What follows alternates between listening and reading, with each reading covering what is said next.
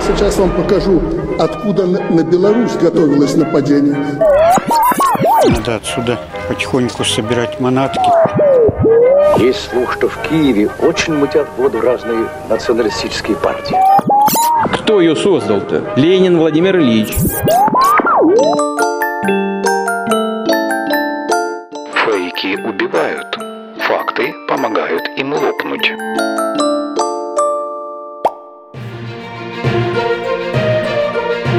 Цель – посеять сомнения, скандалы с Amnesty и фильмом CBS как симптомы новой фазы информационной войны. На ЛРТ «Факты Украина».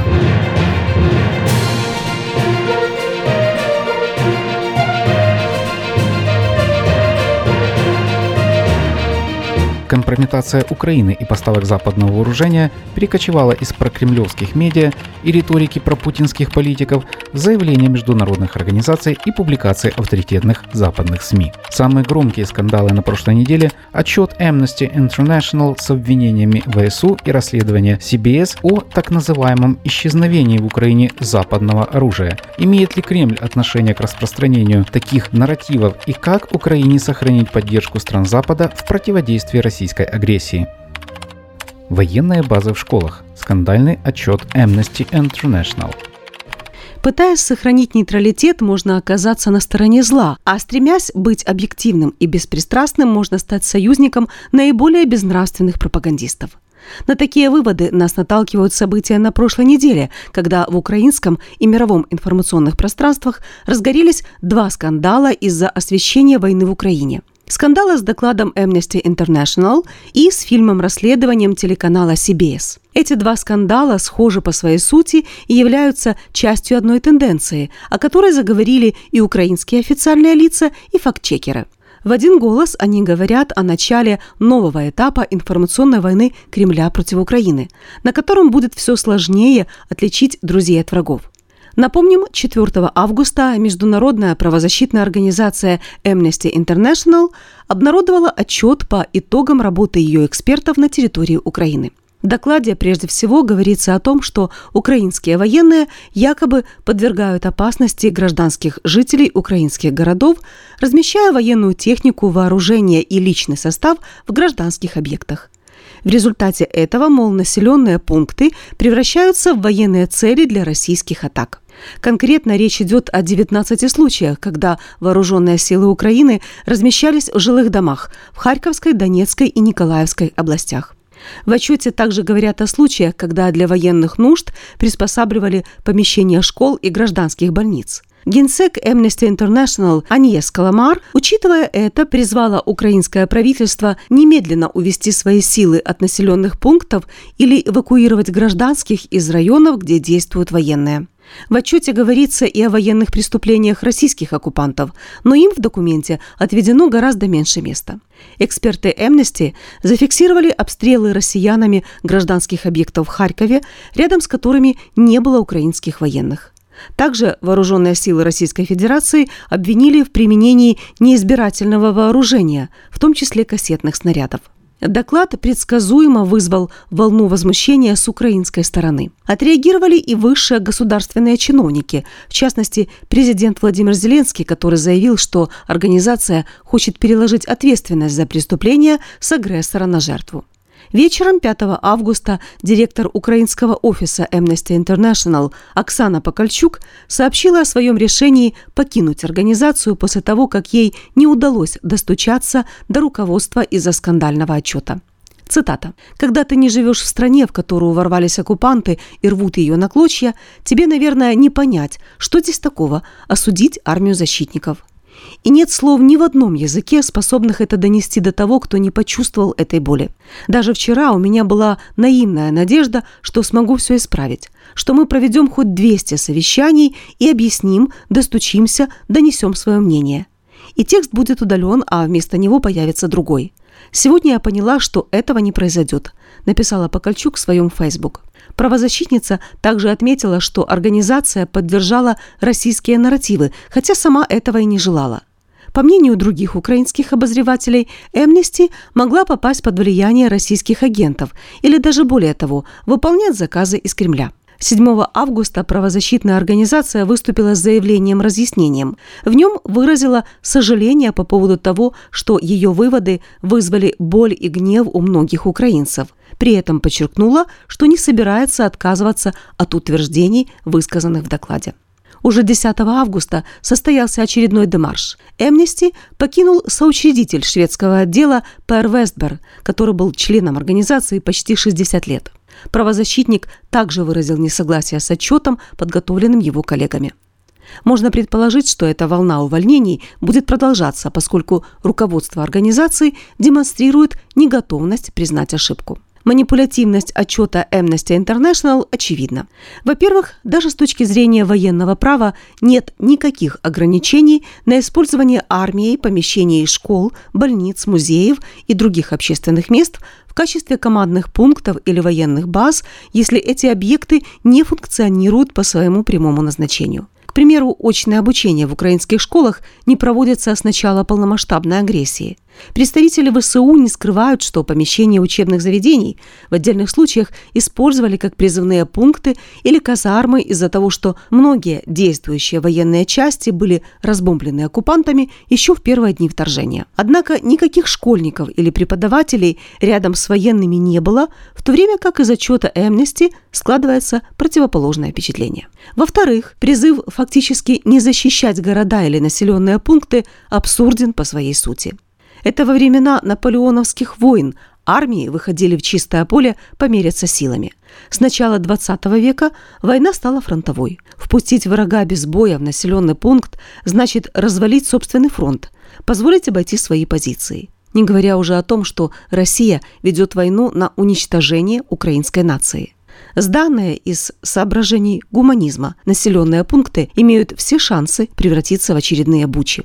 В-третьих, из доклада складывается впечатление, что якобы украинские власти вовсе не проводят эвакуацию населения из зоны боевых действий, что также не соответствует действительности. С первых дней войны правительство организует зеленые коридоры из прифронтовых районов.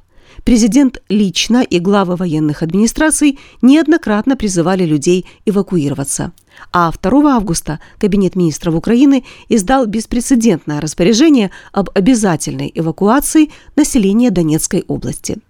Отчет повторяет сразу ряд российских пропагандистских нарративов.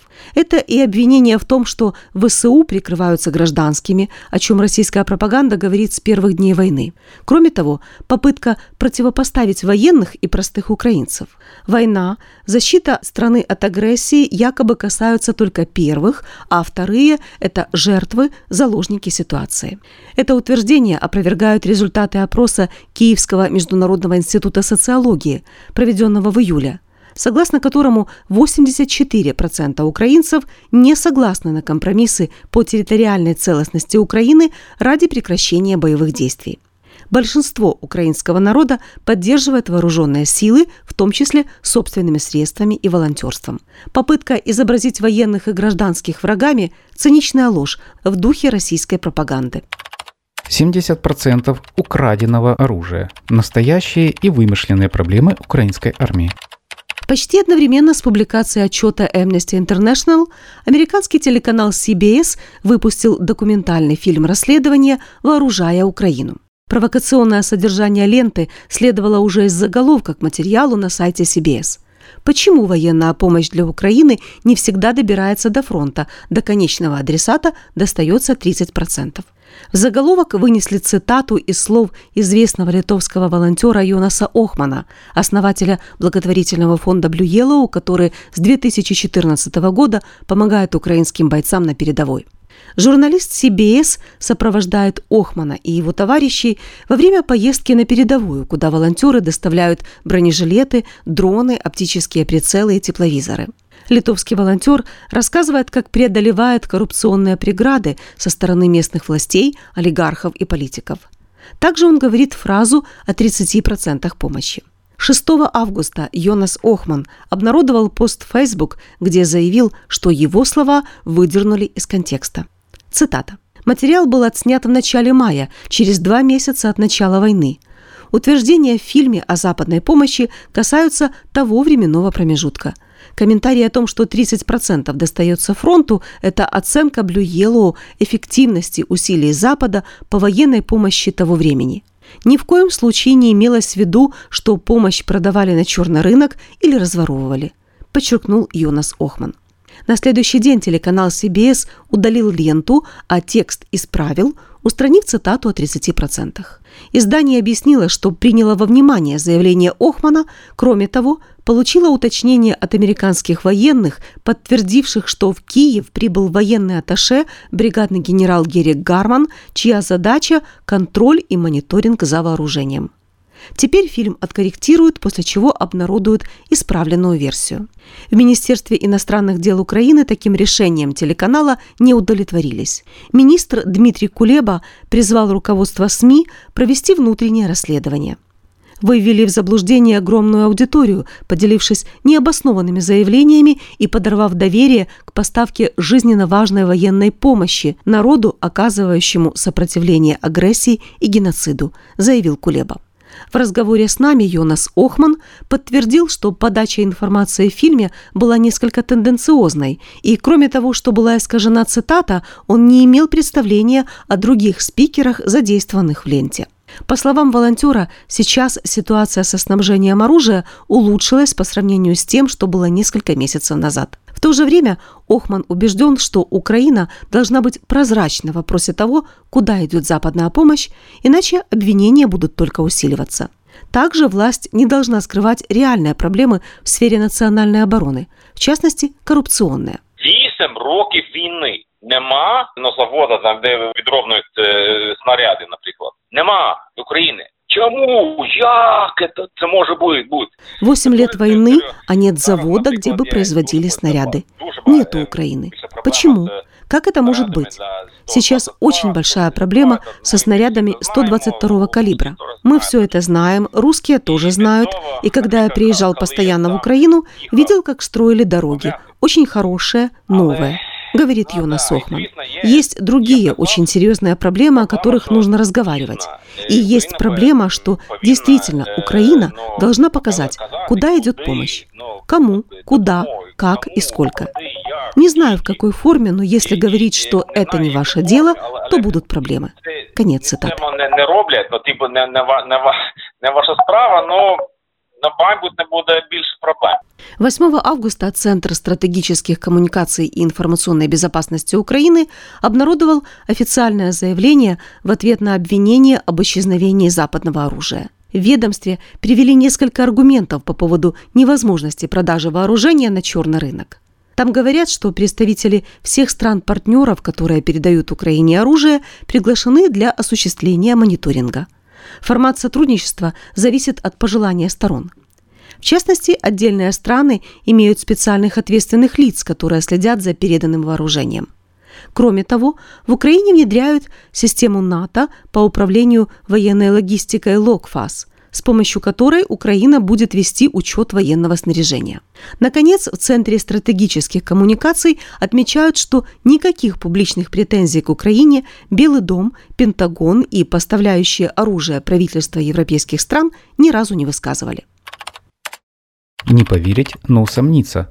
Как изменилась тактика российской пропаганды? 9 августа Стратком изложил очередной месячный отчет по темам, которые российская пропаганда чаще всего продвигала в июле. 32% сообщений пропагандистов были направлены на дискредитацию вооруженных сил Украины и только 18% на прославление российской армии.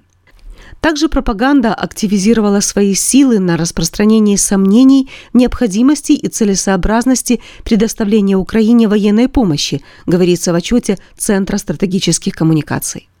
Так, нарратив «военная помощь от Запада используется не по назначению или разворовывается» в июле активно продвигался прокремлевскими медиа в странах Центральной Европы – Венгрии, Литве, Латвии, Северной Македонии – Второй по распространенности пропагандистский тезис «Военная помощь Украине затягивает войну».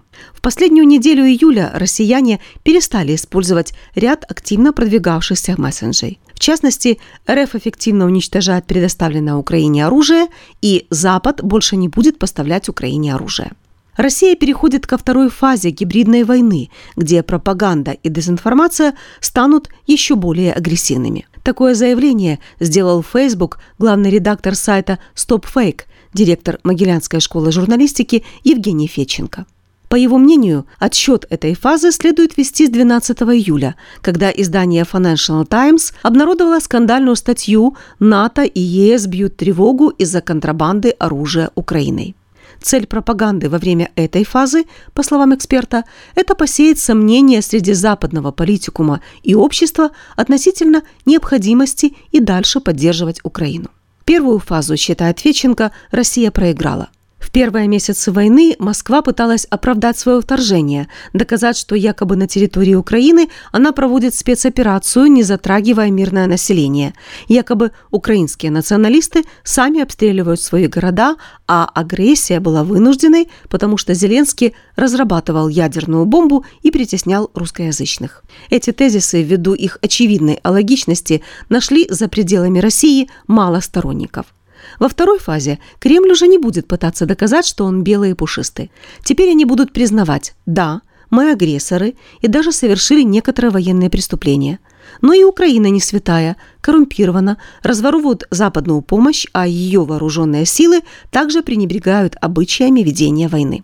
Следует ли европейцам, американцам терпеть ухудшение экономического положения, нехватку энергоресурсов из-за необходимости помогать такому государству? Такой вопрос будет задавать кремлевская пропаганда. Цитата. Это фальшивая эквивалентность. То есть они с одной стороны ставят жертву, а с другой агрессора и сравнивают, что неправильно как с моральной точки зрения, так и может привести к очень тяжелым политическим и дипломатическим последствиям, говорит Евгений Федченко. Такие нарративы гораздо легче подхватывают западная пресса и западные международные организации, ведь они обучены, что нужно соблюдать баланс, подвергать сомнению любой тезис. Материалы в западных СМИ, отвечающие российским нарративам, не обязательно являются российским заказом. Прокремлевские СМИ, в том числе англоязычные, просто забрасывают в публичную плоскость темы, которые из-за их резонанса и острого звучания не могут обсуждать ведущие медиа. Эти материалы также влияют на мнение международных организаций, которые начинают ставить знак равенства между агрессором и жертвой, не замечая упущений в своей логике. По мнению Евгения Федченко, таких материалов будут становиться больше с каждым днем. Однако с пропагандой можно сражаться. Как отмечает эксперт, в первую очередь сами украинцы должны ясно осознавать, что приравнивание Украины к России в этой войне абсолютно недопустимое. Из этого должна вытекать жесткая реакция на любые проявления. Мы действительно должны на это реагировать, потому что иначе это будет выглядеть так, будто нам нечего сказать в свою защиту. С другой стороны, мы не должны превращать это в действие уже постфактум, говорит Федченко. Речь идет о том, что Украина должна играть на опережение, самостоятельно создавать нарративы о себе, как положительные, так и отрицательные, честно говорить о своих реальных проблемах, чтобы на Западе о них узнавали от Украины, а не от прокремлевских рупоров добавляет специалист по противодействию дезинформации. Следует отметить, что своевременная и однозначная реакция на антиукраинские пропагандистские атаки дает результат. Так создается контрнарратив, и под огонь попадают уже те, кто пытался очернить Украину. Так Amnesty International понесла, пожалуй, самые значительные репутационные потери за всю свою историю – это и увольнение работников, и разгромная критика в СМИ. Британское издание The Times прямо назвало организацию рупором путинской пропаганды. Для CBS удаление документального фильма – это также удар по репутации. Следовательно, выиграть у Кремля вторую фазу информационной войны Украина может. Ради этого должны совместно работать власти, журналисты и общественные организации. Материал подготовлен в соавторстве с журналистом Максимом Амельченко и творческим коллективом «Свобода ФМ».